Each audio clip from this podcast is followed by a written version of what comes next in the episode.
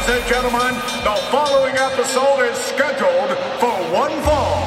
Coming down the aisle are your hosts of In the Click, Baby Huey and Ryan Tronic. What's up, everybody? Baby Huey here, back at it for a very special episode of In the Click. And joining me right now is someone I've been a fan of for a very long time. You know her for her time in WWE as Lana, but now she is the star of The Surreal Life. It's actress, model, and former WWE superstar CJ Perry. How's it going, CJ? Hi, how's it going? Thanks for having me. Yeah, it's super excited to be talking to you again. It's been a few years, I think, since you and I have talked, but yeah, super excited that you're going to be on, uh, I guess you could say the reboot of The Surreal Life, which premieres this Monday, October 24th, with back to back episodes at 9 p.m. on VH1. So, CJ, listen, I love the original incarnation of the surreal life back in the early 2000s. So I'm just curious, and for anyone who maybe didn't watch that initial run back in the early 2000s, is the premise of the show the same? Yes, there's. I mean, there's a lot of similarities. It is the re-imaging of it. It is the 2022 version of it. But um, yeah, I mean, it's you're putting eight celebrities in a house um, from all different walks of life, all different cultures and um, races and religions and careers, and putting us in a house with no doors and um, not telling us what's happening any of the any day, taking us um, out on activations where we have no idea what the activation is, and also taking our phones away. So um, yeah, Google me not having Google at first was an extreme struggle struggle.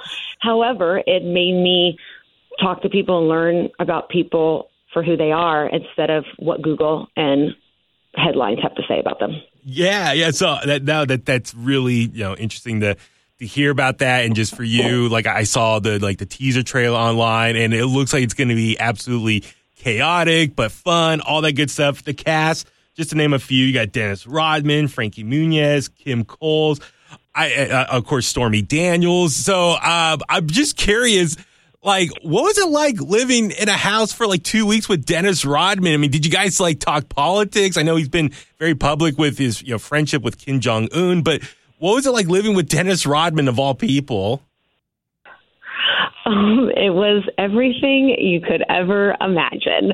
Um, Dennis definitely lived up to his reputation, that's for sure. And but it was, you know, it's crazy because I know Dennis um, from basketball from the Chicago Bulls. I was a huge Chicago Bulls fan. My dad was.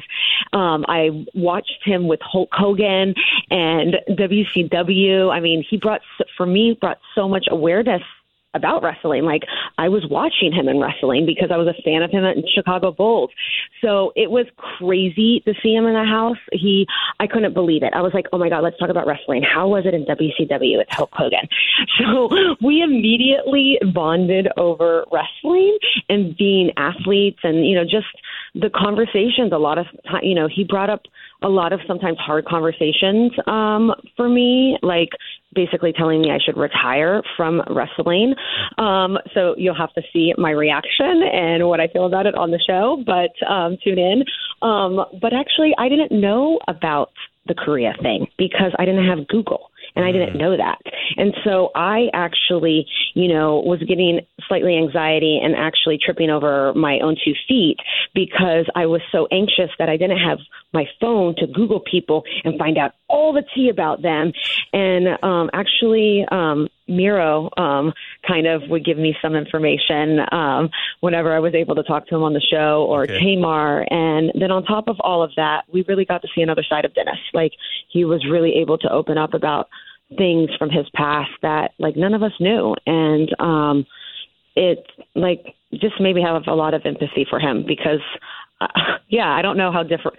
I, who's to say how I would be and how I would be acting if I hadn't gone through the same experiences? Gotcha. Yeah, no, I'm really fascinated to see what your response is when he tells you about, uh, you know, retiring from wrestling because I think a lot of us still want to see you be active with that. And so, you know, I, I, I'm curious. You know, you know, I'm a big wrestling fan, and you know, last time we talked, it was about wrestling. So, you know, I, I am kind of curious though with the state of WWE. You know, Vince is gone. Triple H is now head of creative. Stephanie is, you know, co-chairman. So I'm just kind of curious, you know, where are you at right now in your own career with wrestling? Do you see yourself maybe want to go back to WWE, or would you prefer maybe pursuing AEW where your husband Miro is at? Uh, I would. I mean, I'm all. I'm open to everything in life. I if I put my dreams in a box, and um, I wouldn't be where I am today. Mm-hmm. So, um, I mean, Triple H, he's a genius. Stephanie's a genius. I got hired by Triple H. He paired me with Miro. Helped really, um, you know, helped really cultivate that um, our, our 2014 that story and that gimmick and those mm-hmm. characters he really really helped me develop the ravishing russian. So i think he is an incredible creative mind. I think he is an incredible storyteller and entertaining. And i you know I would, of course, if, if, if the story is right, if it makes sense, I'm always open to go back to WWE and tell compelling stories and same with AEW. I'm totally open to that too. I would I love working with my husband and um creating and telling stories. Um my biggest thing is like I don't want to do anything mediocre. Is that mediocre? You mm-hmm. see the Eastern Europeans coming out right now. I don't want to do anything average. I yeah, I don't want to. I don't want to be average, and okay. I think that's what Dennis Rodman was saying to me. Is like, don't be, don't be good. Do something that you're great at. And so I want, if I come back, when I come back to wrestling, I want it to be a great story and be compelling. And um, so until then, I, I don't have to go back until I I feel like okay, this is going to be great, and um, I look forward to it because there's nothing like the wrestling fans and having that emotional connection with the crowd and with the fans. I love I love our fans. There is nothing like it. Yeah, no, I, I totally respect that, and you know, waiting out for the right opportunity. I totally understand. But you know, talking about stories and you know stuff that you were a part of. I mean, uh, you know, Rusev Day when Miro was in WWE as Rusev, and the whole Rusev Day just t- took off with him and Aiden English. I'm always kind of curious. You know, we know how that story ended and how it played out. I'm always kind of curious though it was so over. The fans love it, the merch, everything. But do you feel the Rusev Day storyline and all that kind of ended too soon? Um, I feel that Vince had an idea of how he wanted the simplest way of putting it for all the listeners that might not be as familiar with wrestling is Vince McMahon is was the director, the Steven Spielberg of our show, mm-hmm. and um, just like any television show or movies, is there's casting, and you know you're kind of it comes down to the exec of the network to the showrunner, and if they see you, if they want to cast you as a villain, you know that's their choice, and I think at the end of the day, Vince loved Miro as a villain. And so that was the really the bottom line of the struggle is like he wanted him to be his Bulgarian brute, 300 pound, crazy villain. And, um, you know, I mean, it's his, it was his company, still is. So, um, and that was his creative vision. And I think that was always, that was always the conflict of it, gotcha. of it all, really to come down to the bottom line. Yeah. Yeah. Yeah. No, I, I totally, yeah, I could have a ton of opinions, but It's, show business at the end of the day. Exactly. Whoever's in charge is in charge. Yeah, yeah, no, I, I totally understand that. I get that. Um, you know, listen, I know, I know we're running short on time, but I just do want to ask one other thing. You know, um, you know, towards your end of your time with WWE, you know, you had that program with Nia Jax, and you know, for what was it like nine weeks? I think it was. You know, she kept putting uh, the Samoan drop you through a table. I was kind of wondering, like, you know, after like maybe three or four weeks, was there a point where you're like, guys, like, can we change it up? Like, you know, uh, this hurts going through a table so much. Was there like like an end game? Like, what was the point of it going on for so long as it did? I, um, ironically, I really enjoyed it. I mean, yeah, it definitely hurt. You're going through a commentary table, which is much thicker than a normal table, mm-hmm. and uh, you know, a beautiful Samoan dragon uh, is is dropping you and landing on you. So there's nothing that doesn't hurt about it. But I, I mean, that's why that's why I wrestled. Like it's not, it, it is painful, but I I love it. There's nothing like it in the world, and um, it it just happened to be that you know Miro had did a podcast that day and it released that morning and he was asked a question of like do you think um CJ will get punished for you and what you're saying in AEW about the company? And that night I started going through tables. It just was coincidence. Mm-hmm. and then the fans this is why I love our fans. Like they just like had my back and they were like screw WWE for punishing Lana. And so they decided to run with it. They're like whoa she's I think we can get her over as a baby face now. And that was like never like originally the intention, but they just kept on going with it and running with it. So I was like, cool, like there's a story here.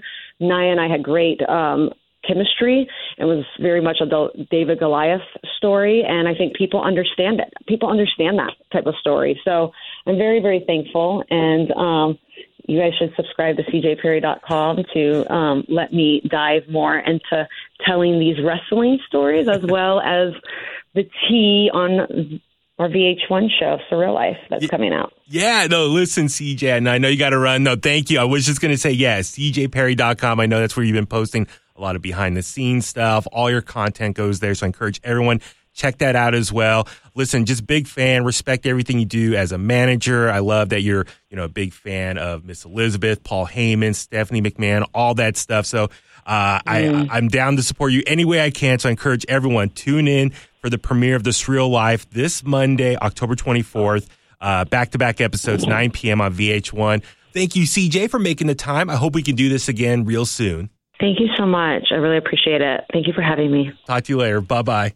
There you have it. Thank you again to CJ Perry for being on the show. Remember to watch the premiere of The Surreal Life on Monday, October 24th with back to back episodes at 9 p.m. on VH1. Check out her website, cjperry.com. You can follow CJ Perry on Twitter and Instagram at the CJ Perry. All right, Clicksters, let's go home now. Remember to subscribe to In the Click on Apple Podcasts, Spotify, Google Podcasts. We're also on a ton of other major podcast platforms. Help the show out by rating, reviewing, leave a comment, and share the podcast. Subscribe to In the Click's YouTube page, watch the videos, hit the like button, and leave a comment. Please follow In the Click on Facebook, Twitter, and Instagram. Just search for at In the Click. Email us at intheclick at gmail.com. Once again, thank you for tuning in and for all the support. And that's the bottom line because Huey said so.